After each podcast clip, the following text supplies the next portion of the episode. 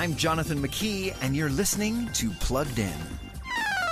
Pokemon game makers have been remaking some past Poke game favorites, and Nintendo just released two new twin games for their Switch console Pokemon Brilliant Diamond and Shining Pearl. They're loads of fun for newbies, and for devoted fans, they're graphically updated and meticulously faithful. As with all Pokemon titles, there's an Eastern inspired blend of mystical creatures who clash in battles that involve everything from claw slashes and flamethrower like blasts to magical zaps.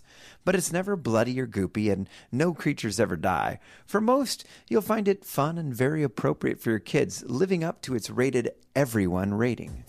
For more about those screens your kids love so much, visit us at pluggedin.com slash radio.